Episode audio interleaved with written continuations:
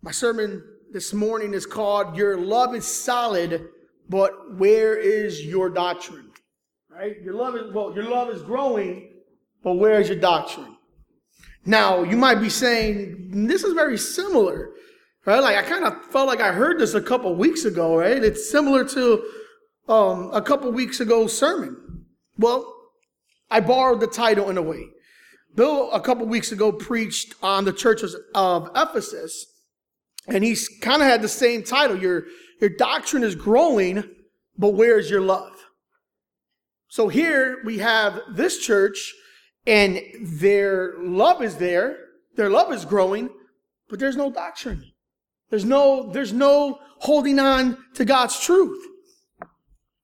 Now, see, both Ephesus and Thyatira had something that the other churches needed. See, one of them had love, but no doctrine, and the other one had doctrine, but no love. Today, we're going to be looking at the letter to Thyatira, and we're going to see the church that kind of seems to be getting it right. You're kind of, you're hearing Jesus kind of say, Hey, you're doing this right. You're kind of like, okay, they got a good grasp of these things, but yet, they're missing out on something. They're lacking in a very important area. And so we're going to be in Revelations chapter 2, verse 18. So if you're not there yet, turn to your Bibles to chapter 2, verse 18.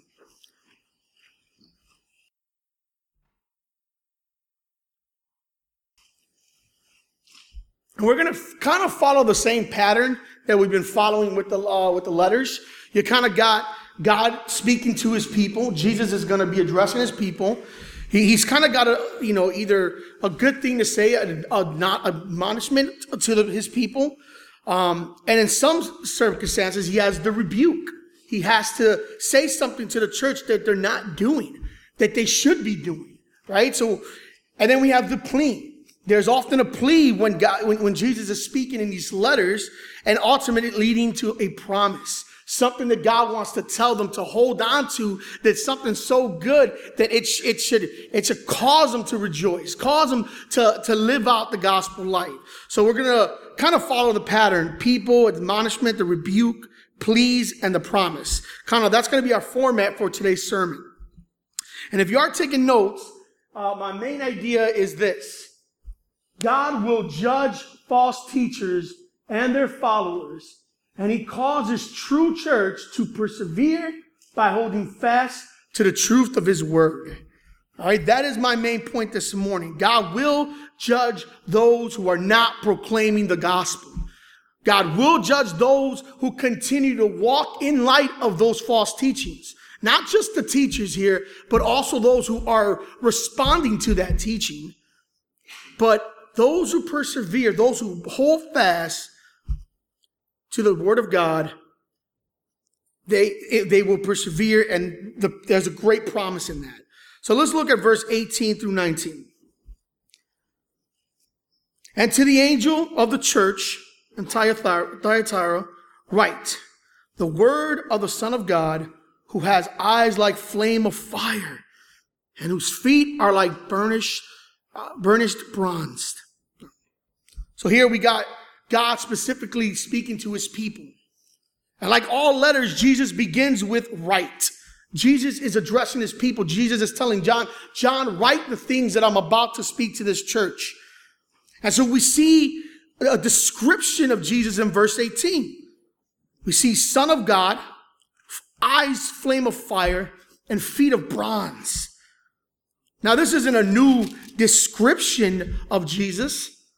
Because if you turn over to Revelations chapter 1, verse 13 through 15, you get the same illustration, the same description of who Jesus is when John is first seeing Jesus um, for the first time in, in, in the book of Revelation. Look at verse 13. He says, In the midst of the lampstands, one like a son of man, clothed with long, a long robe and with a golden slash around his chest. The hairs of his heads were like white, like white wool, like snow. His eyes were like flames of fire. His feet were like burnished bronze, refined in a, first, in a furnace. So we get this description of Jesus. We look at First one, it says Son of God. Son of God, it displays the oneness that Jesus has with the Father. The fact that Jesus has authority over everything and everyone. Jesus is who he is. He is the Alpha and he is the Omega. Eyes, flame of fire. This shows his insight and the power to judge. This shows that he sees all things, not just the mind, but even the heart. And lastly, we see the feet of bronze. Feet of bronze shows his purity and the ability to crush all who stand against him. Nothing or no one will stand against Jesus. He will crush all things that are evil. We're also introduced in the letter to a church. Verse 18, and to the angel in the church in Thyatira, write these things, right? So we got to know a little bit about this city. See, this city, like we learned about Ephesus a couple weeks ago, was, they were very different. Thyatira was a great city with great business and success due to the guilds that were in place. Some of you guys are like, what are guilds? What is that? All right. Guilds were an association of merchants that had considerable power to trade.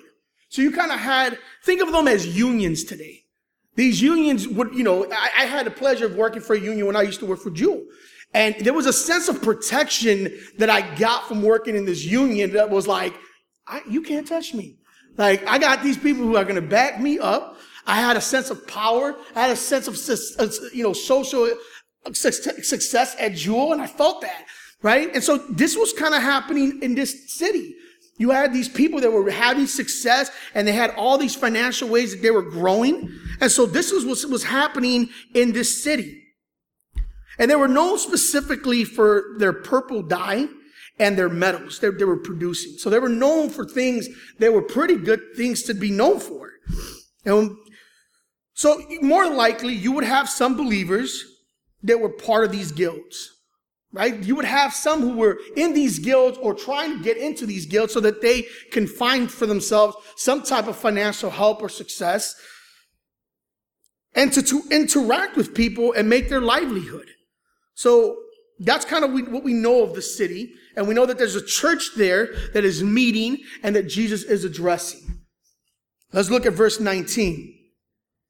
Kind of like we talked about Jesus is about to encourage them. Jesus is about to admonish them. He's, gonna, he's saying something. Hey, you're doing something good here. Look at verse 19. I know your works. I know your love and faith and service and patient endurance and that your latter work succeeds the first. Jesus is saying, look, you're doing good things. You're doing good things. I'm seeing the works that are being done by you. I'm, de- I'm seeing your faith. There is faith. I'm seeing just your love that you have for one another, your patient endurance in trials. We're not very sure what that was meaning for them, but, but there was a sense of they were growing in love, which was very opposite of Ephesus. They were growing in these things. And so one has to wonder what, what is going to happen next. Look at verse 20. But I have this against you. Right? He, he, he has something against them. He encourages them. You're doing well here, right? And I love that he says that your, your latter works exceeds the first, right? Because it just seems that the church here just wasn't stuck in doing one thing. They were constantly doing things that were exceeding the things that they were doing before. They were moving. They had some track going on going. But there was a problem. There was a rebuke. There was an issue that Jesus had with this church, and it wasn't an issue to take lightly. Jesus had to address this because what it meant for the church was some severe, severe things. Look at verse 20. But I have this against you, that you are tolerant, that you tolerate the woman, that woman Jezebel, who calls herself a prophetess and is teaching and seducing my servants to practice sexual immorality and to eat food sacrificed to idols. We're going to stop there in verse 21. we're introduced to a, a prophetess, a false teacher, and her name was Jezebel. Or at least we think her name is Jezebel. So we got to ask our question, the question, who is this false prophet that was leading believers astray? That's what we're told in verse 20. She called herself a prophet and is teaching and seducing my people to practice sexual immorality and idolatry, eating foods sacrificed to idols. See, I didn't grow up in the church, but even the name Jezebel never had a good representation in my house. All right. Like that was the one thing you didn't want to be called ever. Um, it, it just always had a bad name to it, right? Jezebel. All right. And the reality, there is a reason why it does come with some bad, uh, you know, some bad baggage, right? This isn't the first time that we're introduced to the name Jezebel.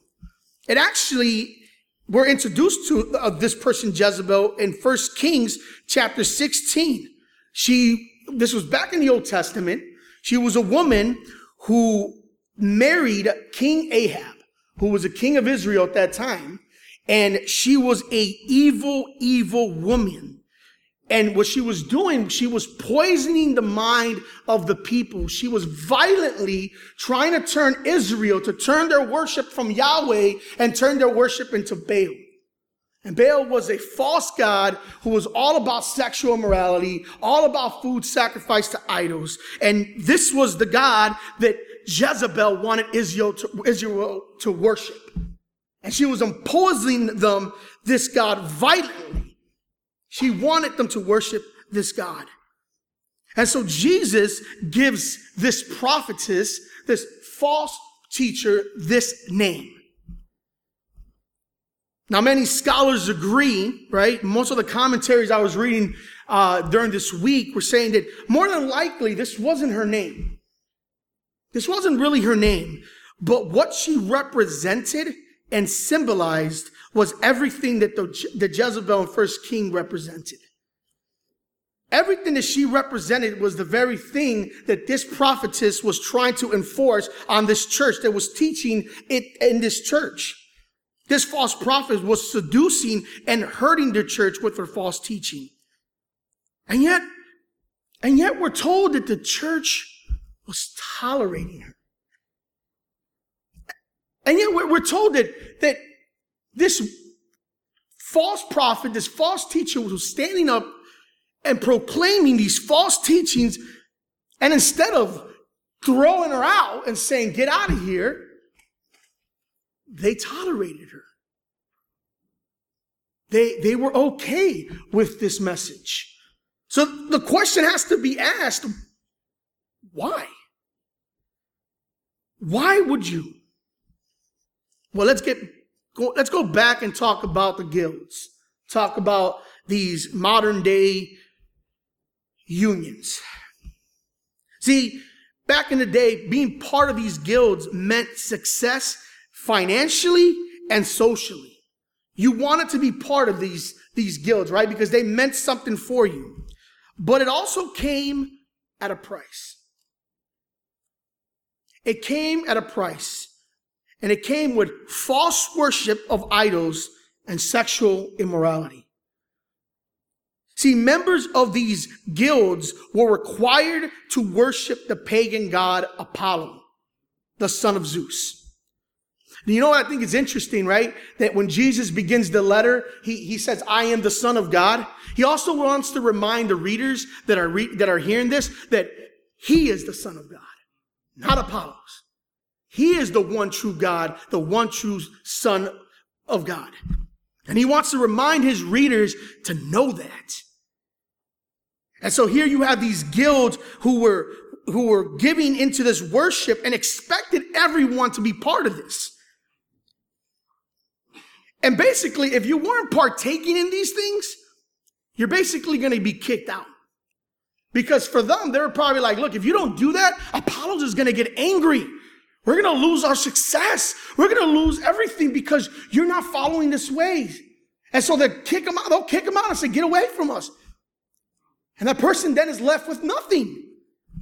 No financial stability, no social um, no social life. No, he loses everything. So, what is a Christian to do? Was there a way to reconcile being a Christian and still engage in the customs of the world? Here you had a false teacher saying, Yeah, you could. Hey, I got a great way to do that. Come here, listen to this. There's a way to do it. There's a way to compromise the gospel to fit your life. And it's what happens ultimately when a lack of doctrine is replaced with false teaching.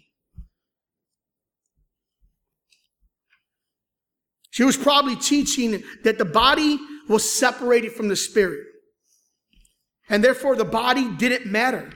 Right? This was a common teaching that was spreading, a common false teaching that was spreading throughout, um, throughout this area that, that don't worry about the body. It's all about the soul. The body's nothing. Don't worry about that. But that was false.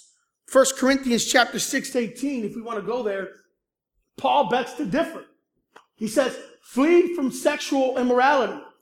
Every other sin a person commits is outside the body, but the sexually immoral person sins against his own body. Or do you not know that your body is a temple of the Holy Spirit? Paul saying, no. No, the body matters to God.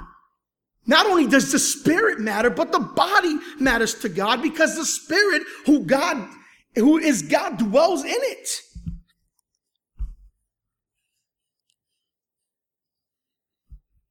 Or perhaps she was teaching a cheap grace.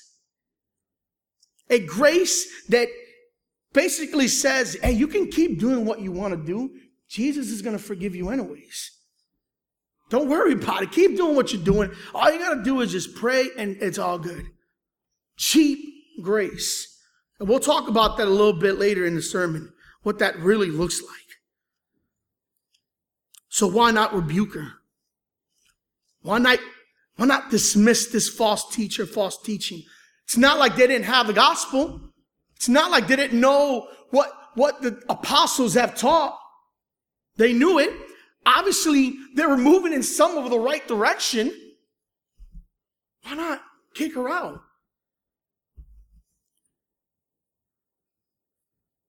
Or maybe they were compromising their faith so that they would continue to live in the disillusion that how they lived didn't affect them spiritually. Maybe they were compromising the gospel because they didn't want to interfere with their livelihood or their social status. And so they compromised the gospel so they can continue to do what they were doing.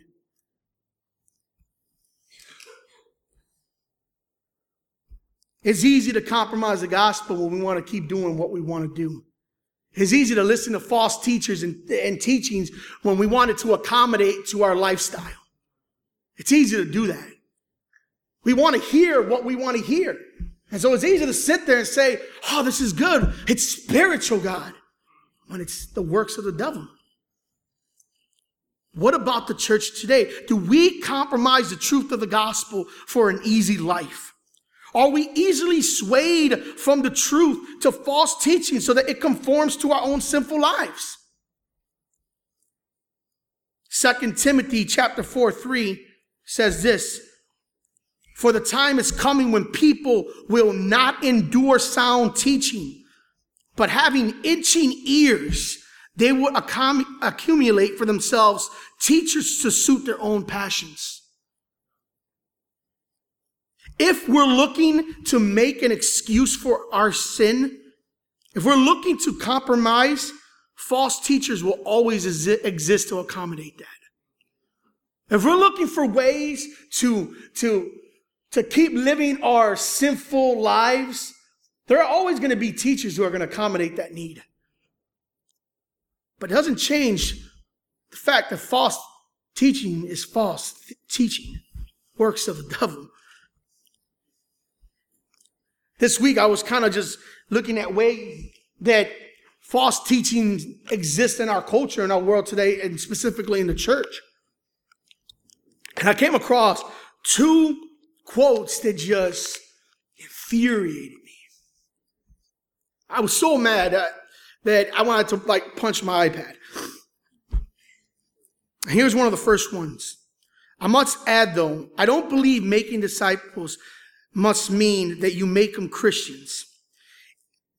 It may be advisable in many, not all circumstances, to help people become followers of Jesus and remain within Buddhist or Hindu or Jewish contexts. This teacher's basically saying, hey, you can be a Christian and still adhere to being a Buddhist. You can still be whatever you want and just hold to the teachings of Jesus. Like they have the same thing, the same message. Another one said the church will continue to be even more irrelevant when it quotes letters from 2,000 years ago as their defense. So this teacher who's supposed to be a believer, false prophet, false teacher says that basically the word that God said is good. This is what we need. Is basically saying if we're using this, we're irrelevant to our culture today.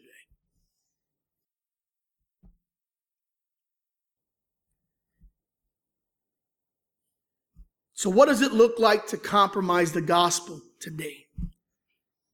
Do we compromise the gospel at our jobs? Do we compromise the gospel at our jobs?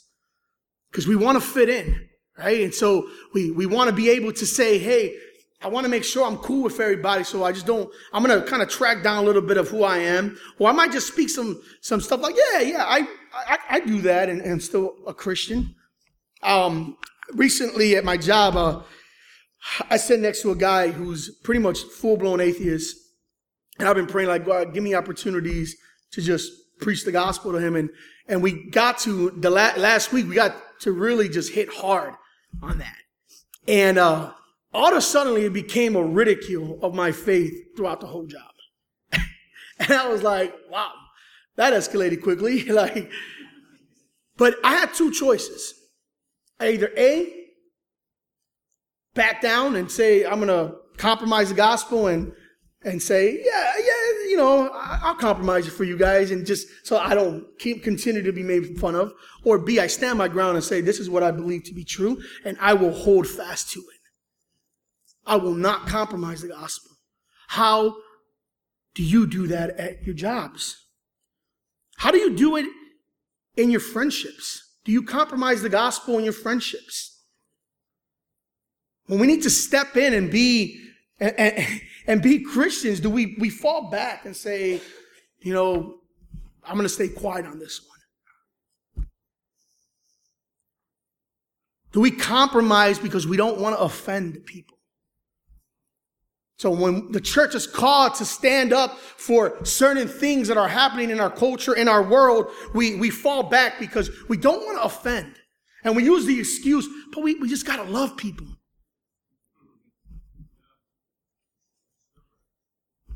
If love means not standing up for truth, it is not love.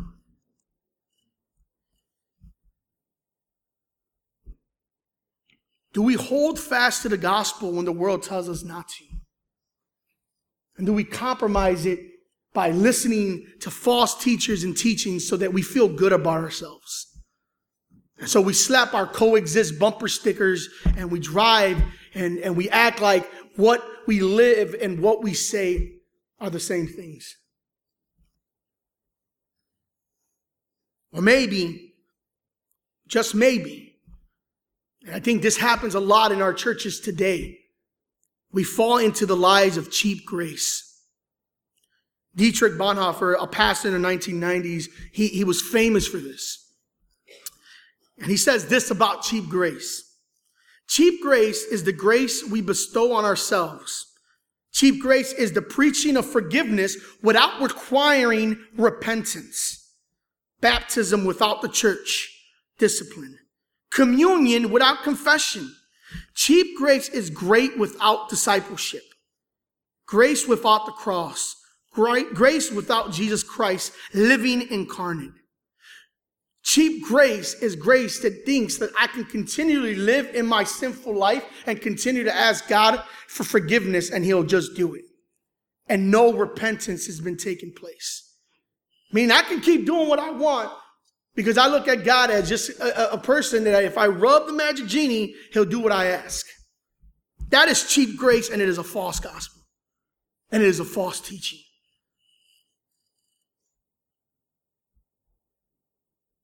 Romans 6, Paul says, What should we say then? Are we to continue in sin so that more grace may abound? No, by no means. How can we who died to sin still live in it? Cheap grace ultimately is false teaching and doctrine. So what is Jesus to do? Is he, uh, is he to allow this to continue in this church in Thyatira? Is he to allow this to continue in our, in our current churches today? No. See, Jesus loves his church. He loves his people. He loves, and if anyone comes in as wolves to try to destroy the sheep, best believe Jesus is going to do something about it. Look at verse 21. I gave her time to repent, but she refuses to repent of her sexual immorality. Behold, I will throw her into a sickbed, and those who commit adultery with her, I will throw into great tribulation, unless they repent of their works. And I will strike her children dead. And then all the churches will know that I am he who searches the mind and the hearts. And I will give to each of you according to your works. Jesus will deal with false teachers and followers. And those who choose not to repent will suffer the consequences severe. Jesus is a God who's calling us to repent. He can easily said, you failed miserably. Now depart from me.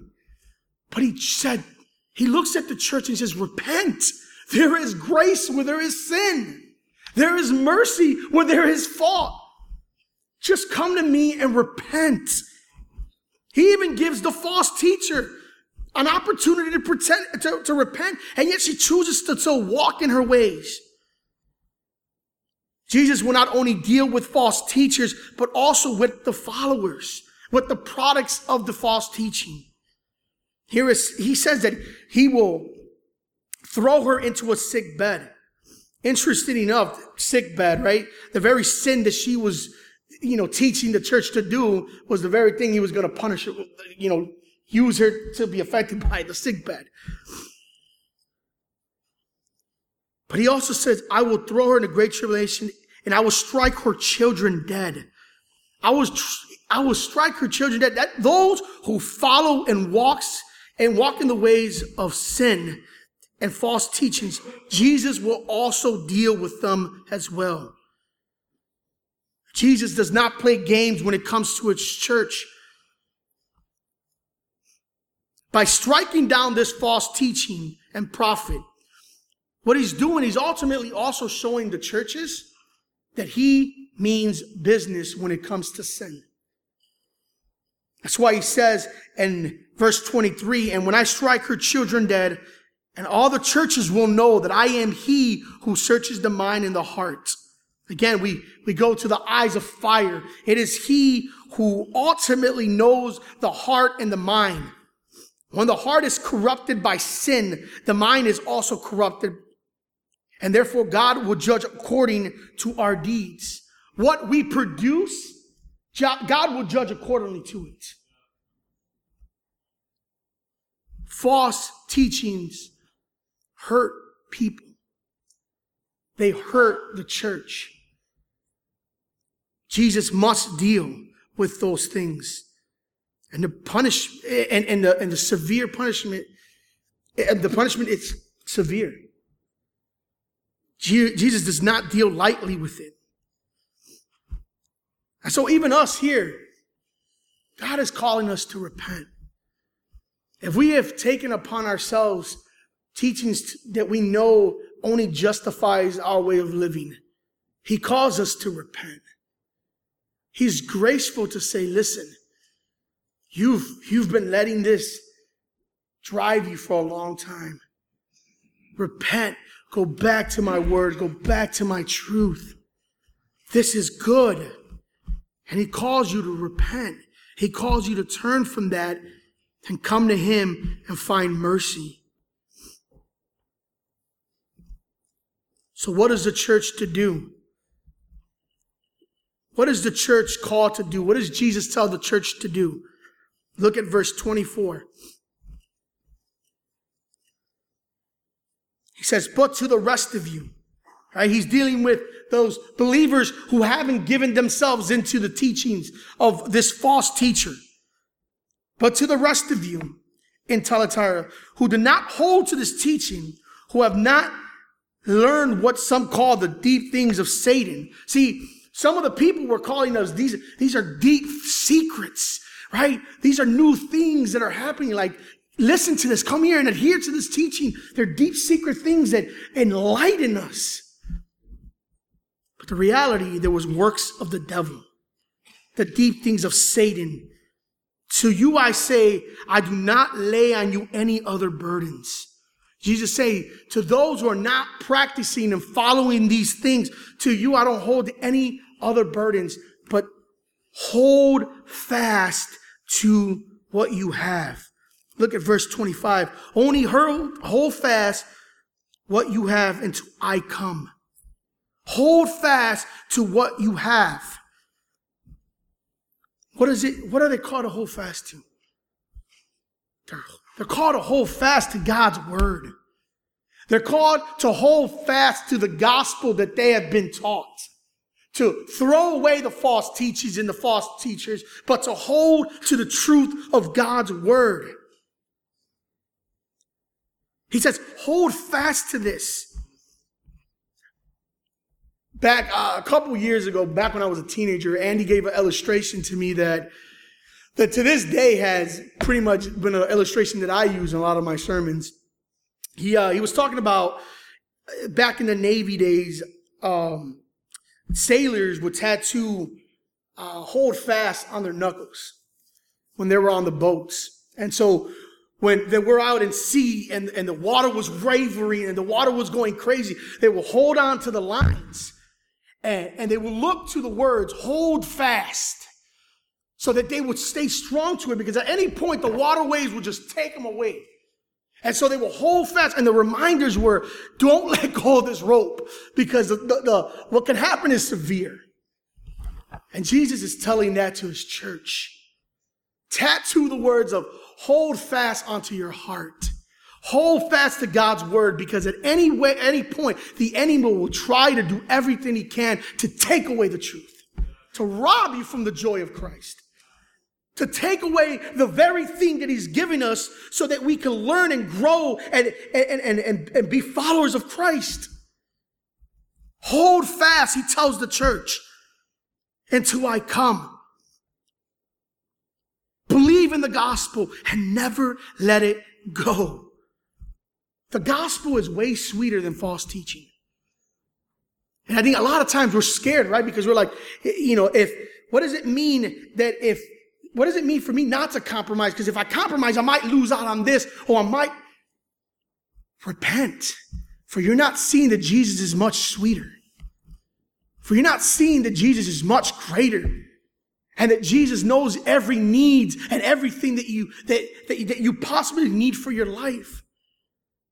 You're not tasting the sweetness of Christ. Don't compromise the gospel for false teaching. Hold fast to God's truth, to God's word. Because there's a promise. There's a promise. There is something good, right? Jesus, Jesus just doesn't leave them with uh, hold fast and uh, I'll catch you later. No. He says, hold fast because I, I got something good. Look at verse 26. The one who conquers and who keeps my works until the end, to him I will give authority over the nations, and he will rule them with a rod of iron, as when, when earthen pots are broken in pieces, even as I myself have received authority from my Father and I will give him the morning star. We got two promises that Jesus gives us here. He gives us one, authority over the nations, and two, giving us the morning star. Let's look at authority over the nations.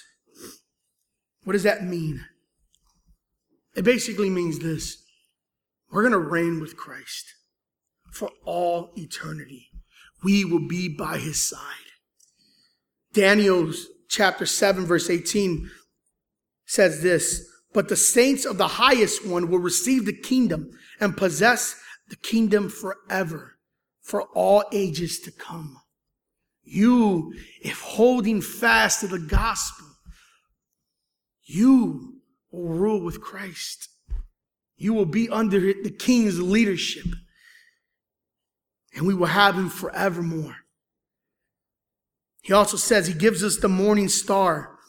Revelations chapter 2, 22, verse 16 says this I, Jesus, have sent my angel to testify to you about these things for the churches.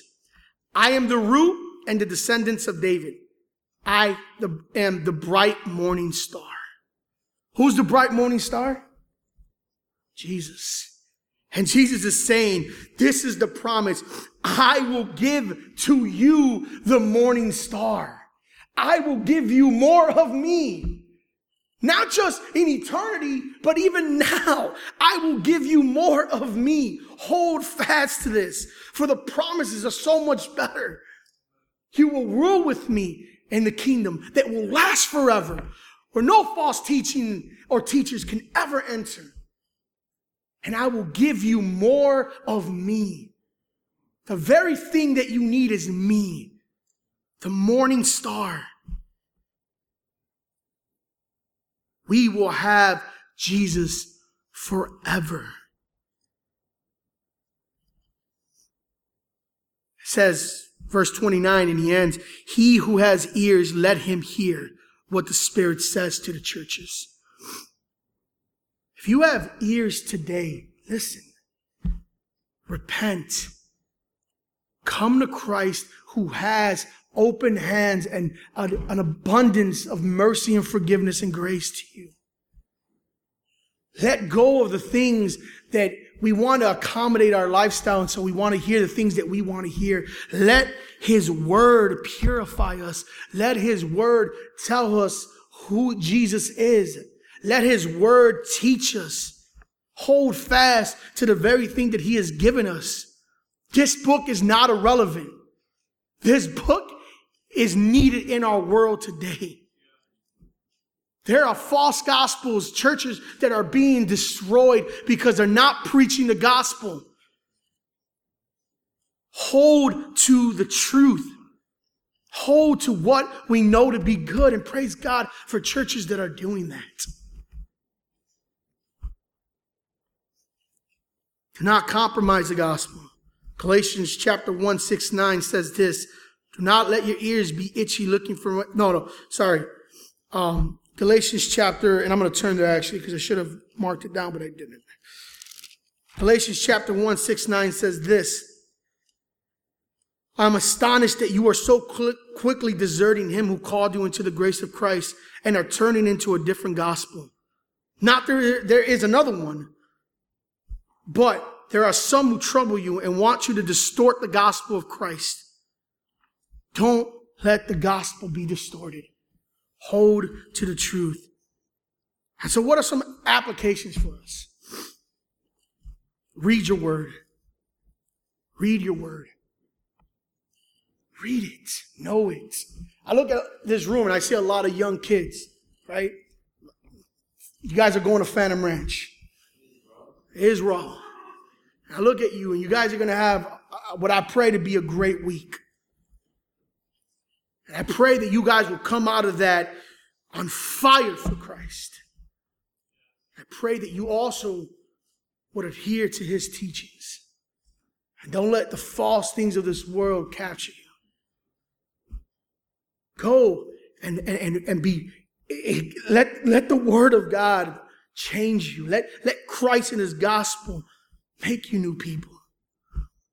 Read good books. This is an application for us. Read solid, good Bible preaching, reading books, saturated in Christ. Don't pick up How I Can Live My Best Friday or books on how I could be a better me, because you can't.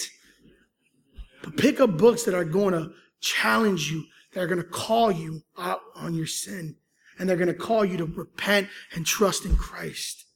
They're going to tell you who you are in Christ. Those are the books you want to read. Listen to faithful gospel teachers. And lastly, repent if you are walking in these ways. I can't stress that enough because Jesus couldn't stress it enough. Repent of all evil doings. Repent of the falseness of, the, of, of things that are not according to our word so that we can walk in the ways that we want. Be challenged to know that God has something greater for you. Unfortunately, for the church of uh, Thyatira, it, it seems like they didn't hold fast to this. Because a couple hundred years later, they kind of ceased to exist. It seems that even though they had the letters that John wrote, they had Christ speaking to them, hold fast, they chose not to. And God removed their lampstand.